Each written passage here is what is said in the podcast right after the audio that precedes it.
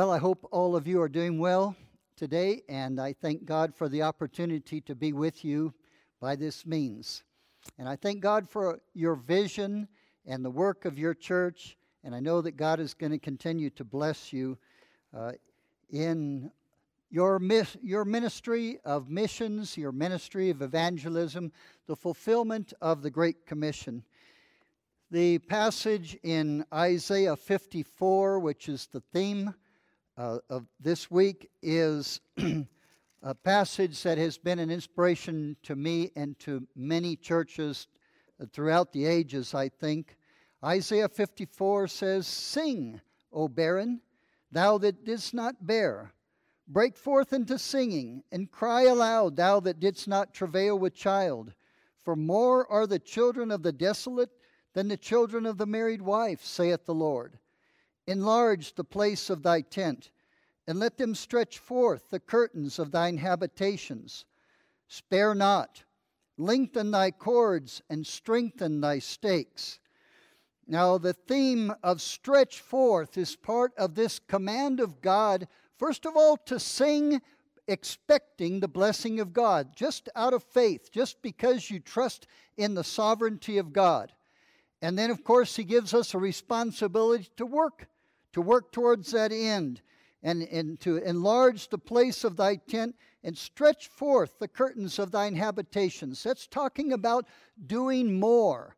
And this is something that God has expected from the beginning of mankind when he told man to be fruitful and multiply. This corresponds very, very well with the Great Commission that the Lord Jesus Christ gave to the church in Matthew chapter 28 and verses 18 through 20. And Jesus came and spake unto them, saying, All power is given unto me in heaven and in earth. Go ye therefore and teach all nations, baptizing them in the name of the Father and of the Son and of the Holy Ghost, teaching them to observe all things whatsoever I have commanded you. And lo, I am with you always even unto the end of the world. Amen. This is the commission that the Lord Jesus Christ gave to the church that he established.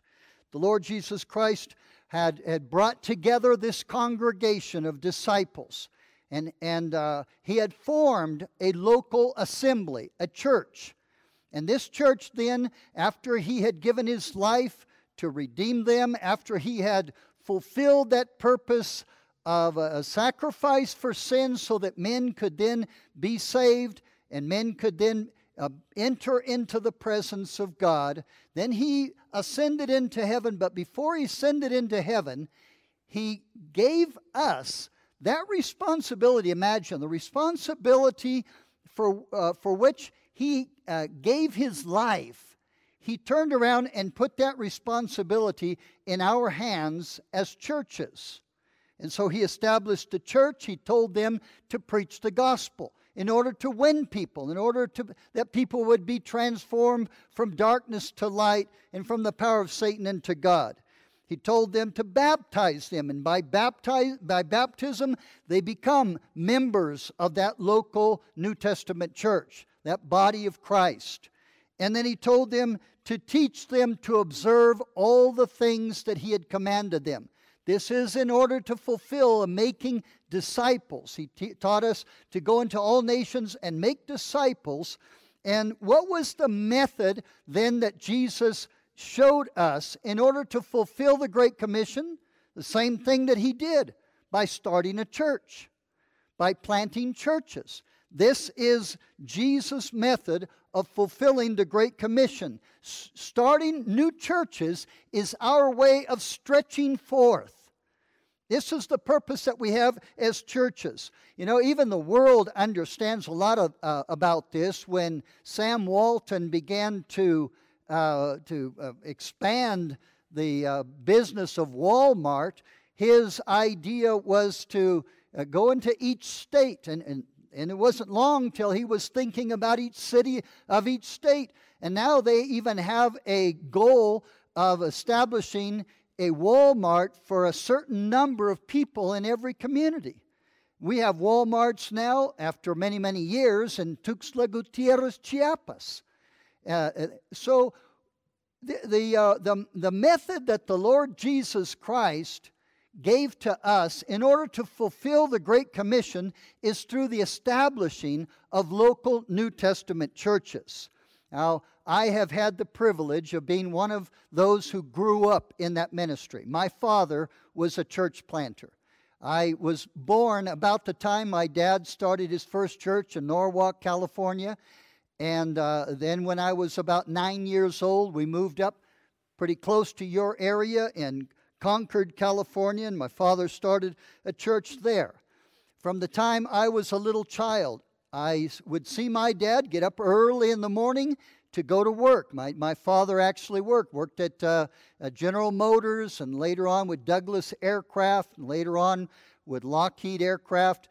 And uh, in, in many of the churches, the four churches that my father established, he worked a job.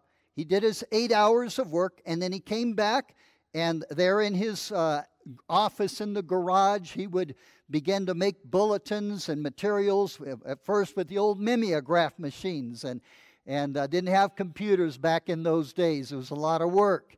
And then he would go out and knock doors.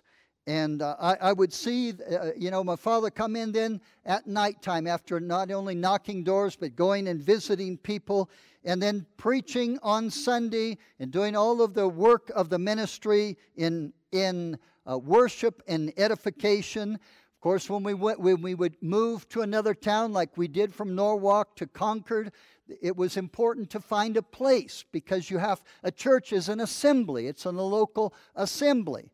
And uh, so it was necessary to have a place to do that. I remember uh, meeting in a home for a while and then being able to rent the Farm Bureau building in Concord. And we would have to go on Saturday night and uh, or early Sunday morning many times to uh, clean all of the bottles and things away that the other people had, had uh, used in their parties and things like that, sweep, get everything ready, and have a place to gather people together to have a church. And uh, I would like to just throw in a word here. You know, it was a very special experience to me as a kid working in, in building that church, working with, together with my father and my mother and my entire family, and doing something in the church. And I trust that you'll make sure that the kids have a way of participating in your church, in the establishing of churches. It's so important. Train the kids in what Jesus Christ has taught them to do, and it'll be a normal way of life for them, as it was for myself. Now, after after I grew up and uh, went to Bible college, was trained, did my internship in uh, San Jose, California, in a Spanish ministry. Then uh, my wife and I went to Mexico, where God had called us to be missionaries. My very first church was established in a city called San Juan del Rio uh, in the state of Querétaro, about 100 miles north of Mexico City. My wife was studying the language. I had already gone and studied the language when I was single. And so I was ready to get into the work of the ministry. And when she was studying the language, I would travel then the 30 minutes away to this, at, at the time, was a very small town called San Juan del Rio. Now, San Juan del Rio is a huge industrial town. But I was able to plant a, a church there during that year that my wife was studying the language. And the, the way of doing it was door knocking visiting, evangelizing, uh, witnessing to people everywhere that I could go, and then, of course, looking for a place. Where can we get together to form this local assembly, a church?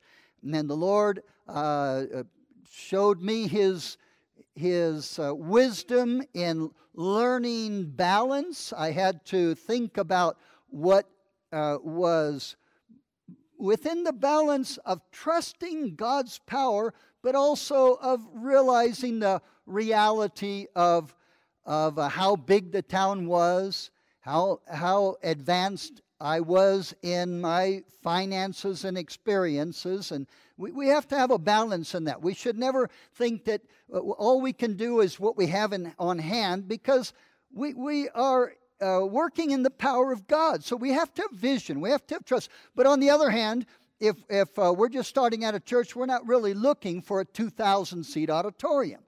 Uh, that's just really not the wisdom of God, not the reality. We have to have the balance, and I learned that uh, in starting that first church. Of course, I started that church with the idea that someday they would move on to a, a larger place. But we started a little uh, construction and built a building there and continued to win souls and bring them together. And a church was established. After I left, another missionary took over for a year that had been studying the language with my wife. And after, uh, after a time, a national pastor came, Jose Luis Patino, who is preaching there to this day. And that church has multiplied. That church has fulfilled the Great Commission by not only reaching San Juan de Rio, but they began to start other churches, to plant other churches. Now, that church in San Juan has established at least six. I haven't talked recently to, to, to Jose Luis. It's very probable that they have even started more. But they have started six more churches. And of course, the other way that they're reaching unto the uttermost parts of the earth is by sending missionaries who go into all of the countries, all the nations of the world. And how, what do they do? They go to start churches. That is the way that we fulfill the Great Commission. Reaching people, baptizing them into the church, teaching them to observe all the things that the Lord Jesus Christ has taught us. I learned the, the uh, fact of living by faith and support. And, and I uh, actually uh, had to uh, learn administration and, and what belonged to me and what, uh, what then other, what I could give and teaching others to give. I actually was a little weak in that, I admit. I uh, made a mistake of paying all the bills myself in that first church, and I tell you that that's a mistake because as a result of that, people expected that they didn't have to give. Even when I would teach them the, God's plan for giving, they didn't feel the, the necessity of that for their church, for their body. There was somebody else paying the bills. I learned that. I didn't do that anymore in the next church uh, that I started. I, I, I waited and let everyone work together and learn the principle of giving because that's the way God supports His church through tithes, through offerings, acts of faith, and doing our own part, which is stretching forth, but at the same time expecting the blessing of God, which is sing, O barren. So we see the, the, the uh, combination. Now, my second church then was where God had called me to go and to work in the state of Chiapas in Tuxtla Gutierrez, uh, the capital city. This is now known as the Mother Church. Why? Because it has established so many other churches. Now there are churches, at least 30, maybe, maybe up to 40 churches in the state of Chiapas that, uh, in one way or another, came out of that original church established in Tuxtla Gutierrez. This is what I call the hub strategy. There are various strategies for the work of starting churches. The hub strategy is to start a strong central church that will be uh, the mother church. Now that's not that does not have to do with authority. It's not an act of authority. While the missions that we are establishing are, are still growing and we're still reaching people, they are a part of that church. They're a mission of that church. But once they get to that point where they can support their own pastor, they can be uh, self sufficient, they have the maturity to preach the gospel, to fulfill uh, the, the Great Commission, winning souls, baptizing them, and teaching them to observe all things uh, whatsoever He has commanded, then, then they fulfill what are the, uh, the, the requirements uh, of a church. And so we have a, a special ceremony of organization of the church and give them that biblical recognition of a, of a local New Testament church, autonomous and responsible before God as the body of Christ to fulfill the Great Commission. So, uh, this is what is the hub strategy a strong church that we continue to build not only to train more leaders and, uh, and, and, uh, sometimes missions teams to do the work, but also to be an example.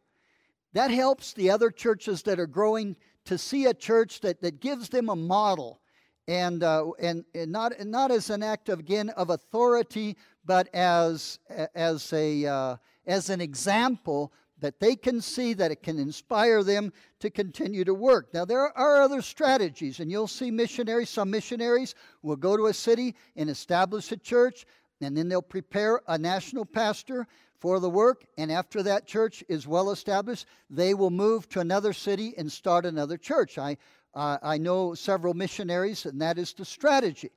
Uh, others that go to countries like India, where there's a lot of laws against Americans, at least, uh, pastoring, and it make it very difficult. You can't legally be a, a missionary uh, openly as you can in so many countries in India. And so many of the missionaries in India, what they do is they go and they train other men. They, they win people and they train them then to be the ones to go out and to win souls and eventually to be pastors. And they establish churches by way of of training leadership. Now, that's obviously also a part of the hub strategy that, that we use.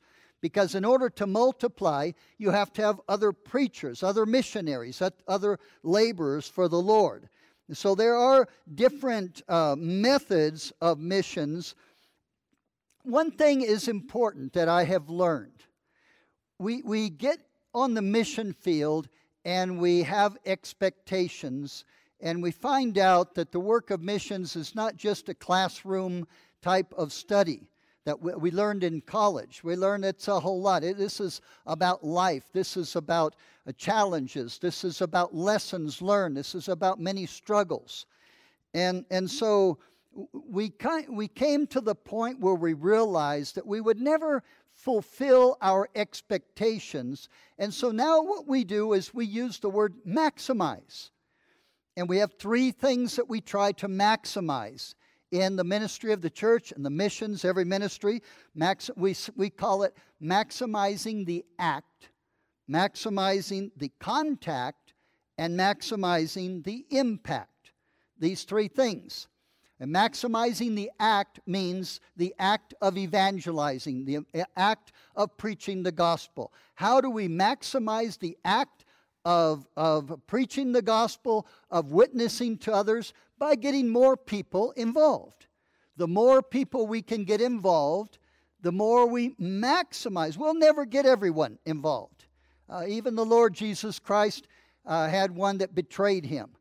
And uh, there were at the beginning many that doubted. And uh, we, we see that in reality of life in churches. Unfortunately, this is not a, any kind of an excuse. But there are those who just do not come to that point of giving their heart, giving their life, even though they are children of God. They, they don't make Jesus Christ the Lord of their life. I hope that you here that are listening to this message would let the Lord touch your heart and you would join in with those who are part of that process of maximizing the act. And so every week we think, could, could we encourage one more person to participate. Is there anybody else?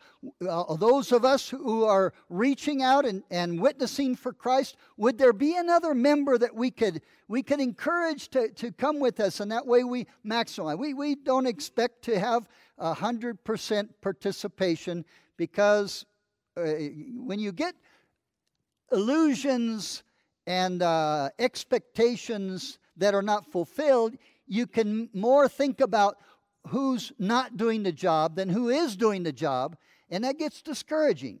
It can cause a negative attitude, and we want to avoid that. So we concentrate on the ones who are serving, the ones who are obeying the command of God to, to be a light to this world and to preach the gospel, and we try to get more, and that is maximizing the act. And of course, then we have to maximize, secondly, the contact. And maximize the contact means that group that is going to witness in any given week, how many people can we reach? And of course, if we make one visit during the week, we have, we have gone and we have witnessed to someone. But is, would there be an opportunity to witness to two? Would there be an opportunity to witness to three? uh, one, each person. And so we think about strategies, we think about uh, ways of reaching more people. There was a time when I was uh, training soul winners in a program similar to, uh, well, patterned after Evangelism Explosion, which was a great blessing uh, to our church. I would train two, then after time they would train two, and then after time they would train two, and the number of soul winners would multiply. There was a time when we had maybe 40 soul winners going out each week. And of those 40, we would divide into groups of three because we were in training also. And uh, so we would have about 12, 13 groups. And of those 12 and 13 groups, several of them would find that their contact was not home uh, or, or there was some reason why they didn't get the opportunity to witness. So, so we'll say out of the 12 groups that maybe, uh, maybe nine would find the people at home. And, uh, and then, of course, there were always some situations that would come up. Somebody would come visiting, or they would be leaving, or something. And uh, so maybe we would get to actually sit down and witness to seven people and give them the gospel. And of those seven people, nearly every week we had someone saved.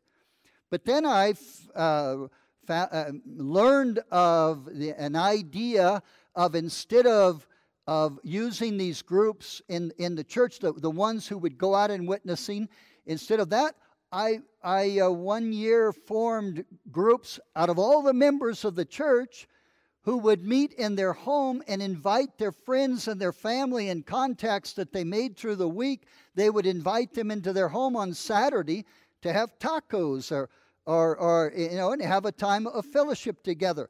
And during that time of fellowship, they would present a lesson of the gospel. And I came up with 25 different lessons uh, uh, uh, from a different point of view, but always focusing on salvation. And they didn't actually give an invitation there, but, but they would give the gospel and they would talk about the, the excitement of, of the church. And, and many people that would not come directly to church would go to their home. And uh, a few weeks later, they would, ex- they would decide that they knew the people, they kind of broke, break the ice, and they would come. And our church actually doubled in size in, in two years using this method of Saturday uh, family meetings. And so we, are always thinking, of, now I have to tell you that we got to the point where they uh, had witnessed to everyone that they knew. They had invited everyone that they knew and others, and it began to stagnate. They, they were not having visitors coming in, and at that point, we were not maximizing the contact anymore. And so we had to make other changes. We're always thinking, how can we reach out to more people, maximize the act by including more people in the work, maximize the contact by having a way of reaching the most people possible during that time. And then the last one is maximizing the impact. And maximizing the impact has to do with our own personal training and the materials that we use. We're always uh, trying to learn ways to, to learn the grace of God in our speaking, learn the wisdom of God in discernment, and we have training classes in order to help the people to practice and to gain that grace and to gain that wisdom of getting into the homes, of presenting the gospel, uh, knowing how to dress, how to talk, things to avoid. And uh, that, that maximizes the impact by by increasing our ability to reach the hearts of others, and of course, looking for the best materials within the, uh, the provision that God gives. Uh, little missions, they may have just very, very simple tracts or flyers, and other churches that are large begin then to be able to use many other means of, of preaching the gospel. But this is a very important part. But in, in, uh, in addition to that, we of course had to have a building a place for us to assemble together. A church is, a, is an assembly, a congregation. And what we would do was uh, try to uh, find a place where we would have room to expand, even though we were a small church, but enough property for, for expansion because we have to continue that vision. That is stretching forth. Your, your theme is the theme that God gives us stretch forth. We're all, God is always looking for more. His compassion is for the multitudes. But on the other hand, we also had to be wise in knowing what size uh, a building we would need. And so we would start a building that we could use as an auditorium, but that later on could be used as a Sunday school unit or some other uh, thing. Uh, the, the original auditorium that we have in Tuxtla Gutierrez is now uh, a couple of large bathrooms, two offices, and the nursery. And that used to be our auditorium. We got up to over 200 people in that little building before we built the next uh, size building. Uh, it, it, this is a reason why missionaries are always uh, concerned about building a mission. Again, with balance. We, we can't just tell the people you're on your own when many people, as in Mexico, you know, they, they may earn, I think right now I'm paying the common laborers about 200 pesos a day. So we're talking about a little less than $10 a day.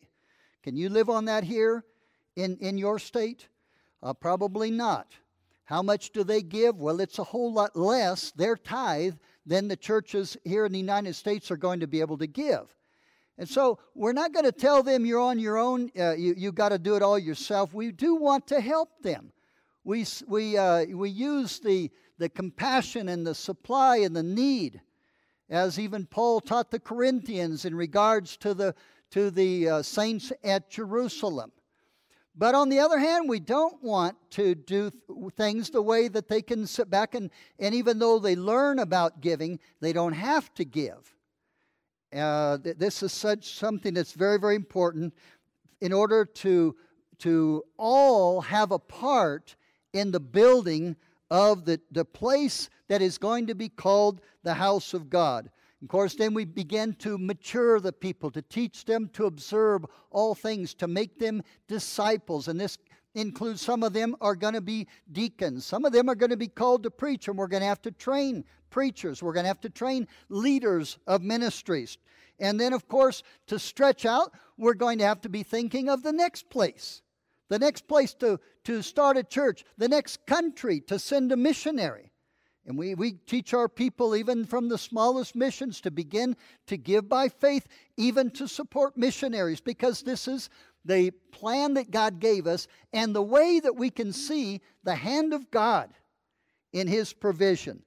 Now, the last thing I want to talk about is that this is not just a, uh, a set strategy where you go and you do certain things and it all works. It's not really the way life is, is, and the ministry is not either.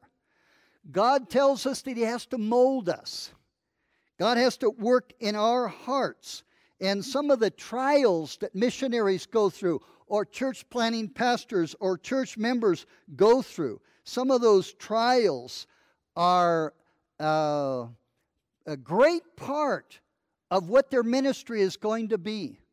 When, when Paul was questioned by some people in uh, Corinth about his credentials of being apostle, you remember how he responded there in, uh, in 2 Corinthians 11, talking about how many times he was stoned, how many times he was shipwrecked, the dangers, the dangers of thieves, the, the, the dangers in the, in the travels, the shipwrecks that he had suffered, the beatings that he had suffered, and the, be, being humiliated, uh, you know, by having to, to escape from Damascus in a, in a basket.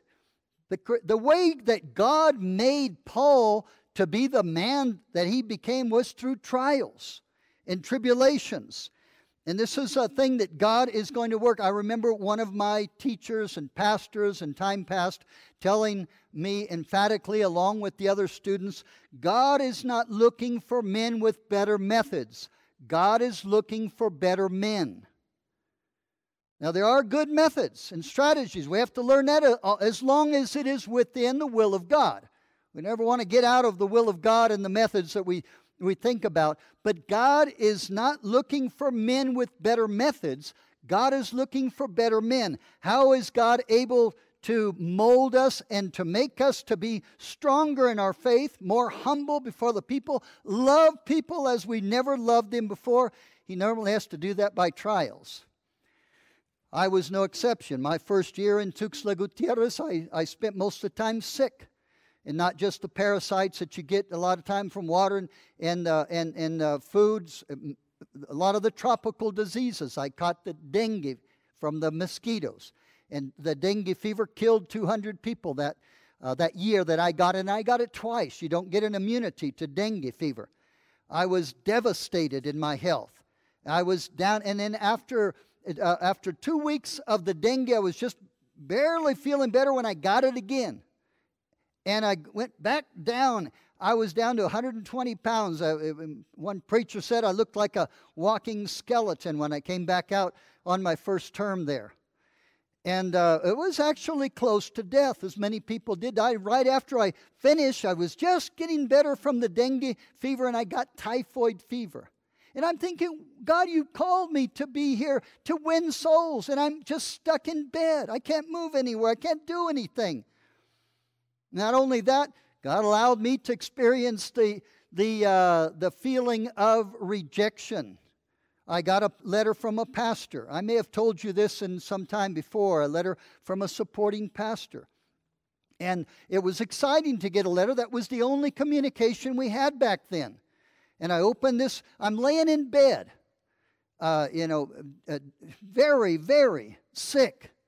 And this was encouraging. I get a letter from a, a, a, supporting pastor, but I open it up and it's just a torn piece of paper. It's not even a full sheet of paper. And it has a note scribbled on it. It says, Dear Brother Morris, we don't appreciate your ministry at all. Our missionary in Korea won more souls last month than you've won all year, so we're dropping your support. I can laugh about that now. I can, let me tell you, I wasn't laughing about it in that moment. And uh, uh, you, you, sometimes experience this the, the, the rejection as you're trying to serve the Lord, but God allows this to happen. It happened to Jesus Christ Himself. And we have to learn to live like Him. Uh, there, there is the cultural rejection. I remember a time that I was driving to a mission where we had to walk for two hours out into the, uh, to the hills so I could preach. And there was a stream there that I would baptize the converts. And on the way, one of the men of the church that, that was working with us, he just told me flat out, he said, uh, Brother Morris, you and I are never going to be close friends because uh, you as an American are very cold and calculated. Well, that, that was probably true in his eyes because we don't have some of the uh, cultural traditions of expression of affection that they have in Mexico. And I hadn't learned that yet. I probably have now uh, because I have lived there now 42 years and and have become a more of a part of the culture. But I, I broke down in tears at, at the thought that I would never be able to relate to my people because of a cultural difference. The, re, the, that sense of re, rejection, loss of support. I had a lot of churches in, uh, in the Northwest that were small churches and others in California and other places. And, and uh, 21 churches in my first four year term dropped my support while we were on the field one after another. 21 churches that we were counting on to be able to live, to be able to work, dropped our support. And I had to learn that God is the provider. And God had to teach me that. I'm not depending uh, directly on even the supporting churches. They are going to be used by God because God is the one who calls and God is the one who will provide. And I learned that God can that God did supply. I mean, there was times that uh, we had to sell things in our house to make ends meet in those first years.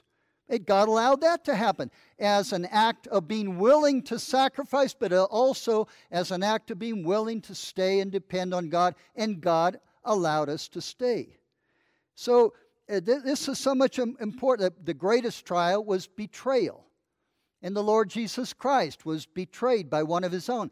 I worked with a man for four years, and uh, little by little began to sense that something just wasn't right in his attitude to the Lord. And I, but I still uh, gave him the benefit of the doubt. He was my friend. I thought he was my co-laborer. And in the end, this man turned out to be one of the most devious wolves that I've ever met in my life. I was shocked, but I had to learn that Jesus said that there would be uh, wolves uh, dressed like sheep and, uh, and that we will face those kind of things. And I lost everything that I had built, all the buildings, property, uh, ex- except our school property, the, the church buildings property, I lost due to, to a uh, man who could bribe officials, a man who could falsify signatures and things like this.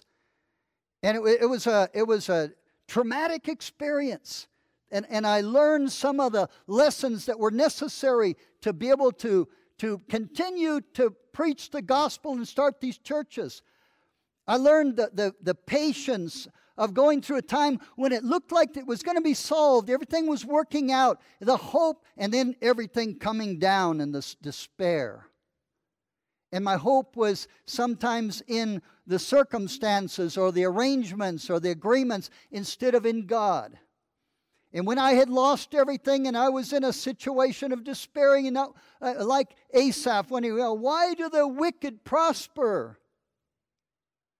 And God touched my heart with that psalm one time and revealed to me that my excitement, my joy was in the gift that He had given me the Bible college building, the church building, the people that I had. I was a young preacher and I was overwhelmed with the joy of seeing the fruit and God took it all away.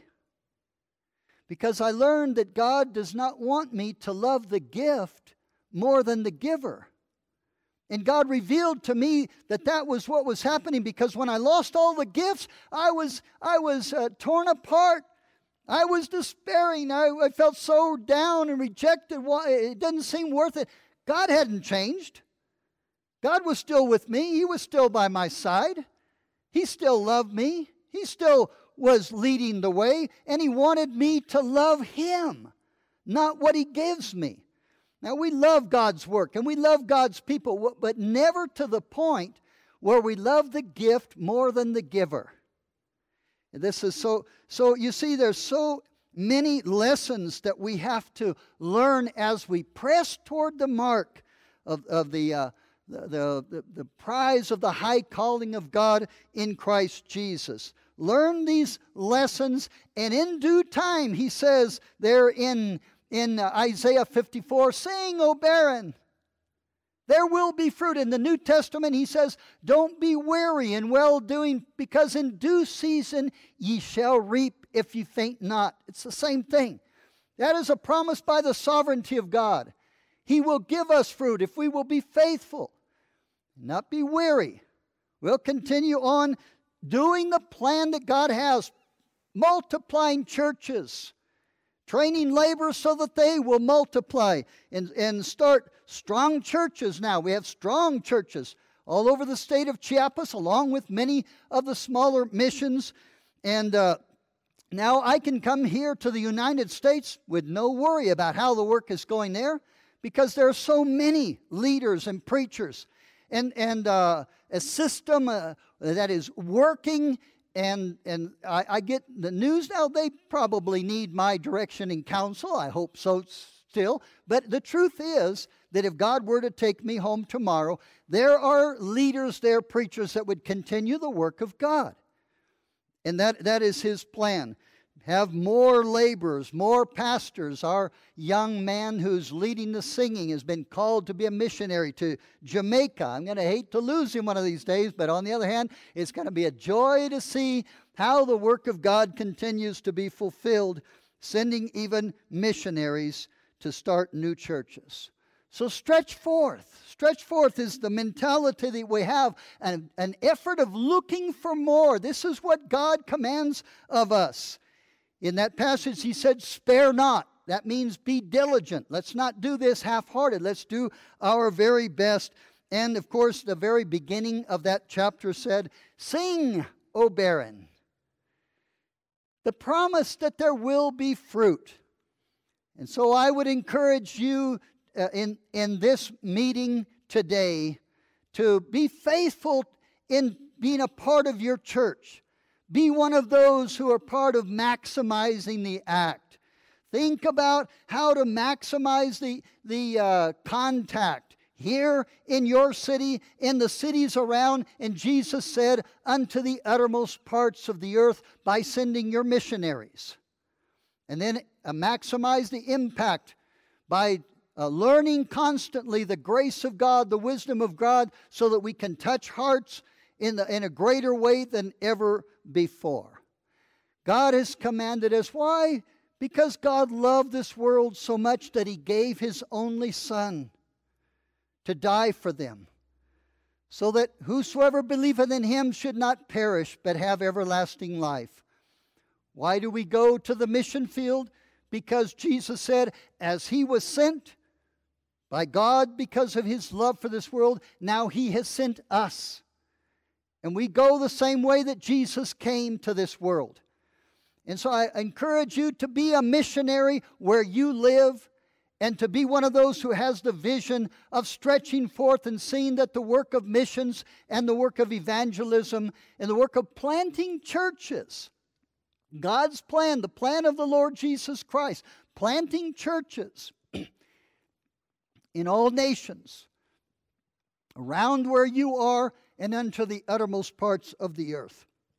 I'd like to ask you to bow your heads, if we would, and pray with me that God would lead us, give us the wisdom and the strength. and with every head bowed and every eye closed, I first of all would like to say that there may be someone here who is not sure that if you were to die today, that you would go to heaven. You don't have in your memory a moment that you were born again, born of the Spirit, that a moment in your life when you realized that you were a lost sinner, you had sinned against God, and that your sin condemned you to an eternity without God. But then you re- understood the, the uh, words of the gospel, this gospel that, that Jesus wants to be preached in all nations. You understood that Jesus died for you in your place so that you would not have to pay the punishment for your sin. Jesus took your place and he paid the punishment for every sin in your life from the time you were born to the time you die. So that you could be free, you could be saved from the condemnation. Not only that, but born again in the righteousness of Christ, become acceptable to God and to be born as one of God's Son. If you don't remember a time in your life that you believed on the Lord Jesus Christ. You received Christ by faith as your Savior. And God made you a child of God, then you're not going to have that security, that, that uh, assurance that the day you die, you will, you will uh, enter the presence of God.